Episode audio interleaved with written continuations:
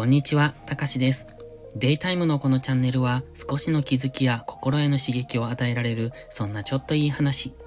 意識高く見える系でも本当はダメ人間な僕が皆さんにちょっとした話のネタになるようなアウトプットをしていきます。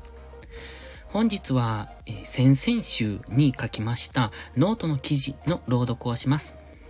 タイトルは結果が全てじゃないけどそれは大切です。今回は結果が全てじゃないけど、それは大切というお話です。結論、タイトルがそのまま答えなんですけど、もう少し深掘っていきましょう。子供の頃からテストで成績を競わされ、運動でも他人と競わされ、一番が偉いことだと教え込まれてきたところはありますよね。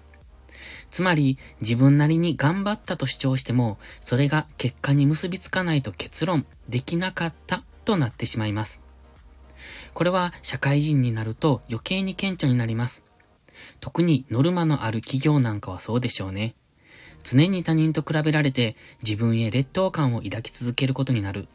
この社会構造が正しいかと言われると、現時点で僕は答えを持っていません。でも、辛い時代だなとは思います。こういったやり方に反対した人たちがゆとり世代を生み出したのかもしれません。ゆとり世代はマイノリティだけに批判の対象になりましたが、それが良かったかどうかを判断するにはちょっと早かったですよね。優しい人が増えたとも考えられます。心を病んでしまう人たちは過去の競争社会が生み出したものでしょうし、もしもゆとり世代たちがマジョリティになれば、もっと生きやすい社会になっていたのかもしれません。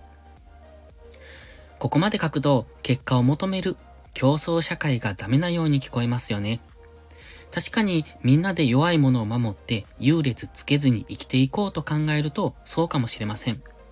でも、それでは社会が発展しないとも考えます。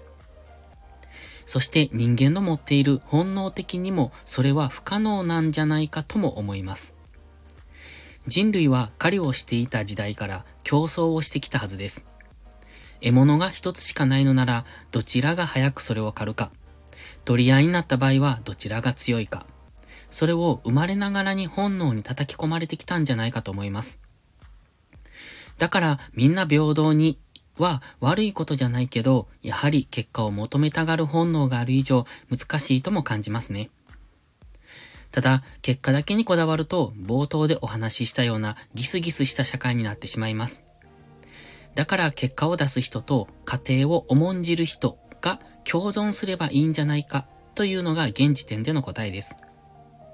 結果は確かに大切だと思います。例えば、洪水の川の向こう側にいる人を助けようとしたとします。いろんな手段で向こう岸に渡ろうとしたけど、結局、どの方法もうまくいかずに、その人を助けられなかったこれは助けられなかったという事実だけを見ると、いろいろ手段を尽くした過程はあったものの、それは何もしていなかったのと同じことになります。ただ、救いを求めた人がその人たちを恨むかというと、そうじゃないかもしれません。助けようと何もせず傍観していただけなら恨みもあるでしょう。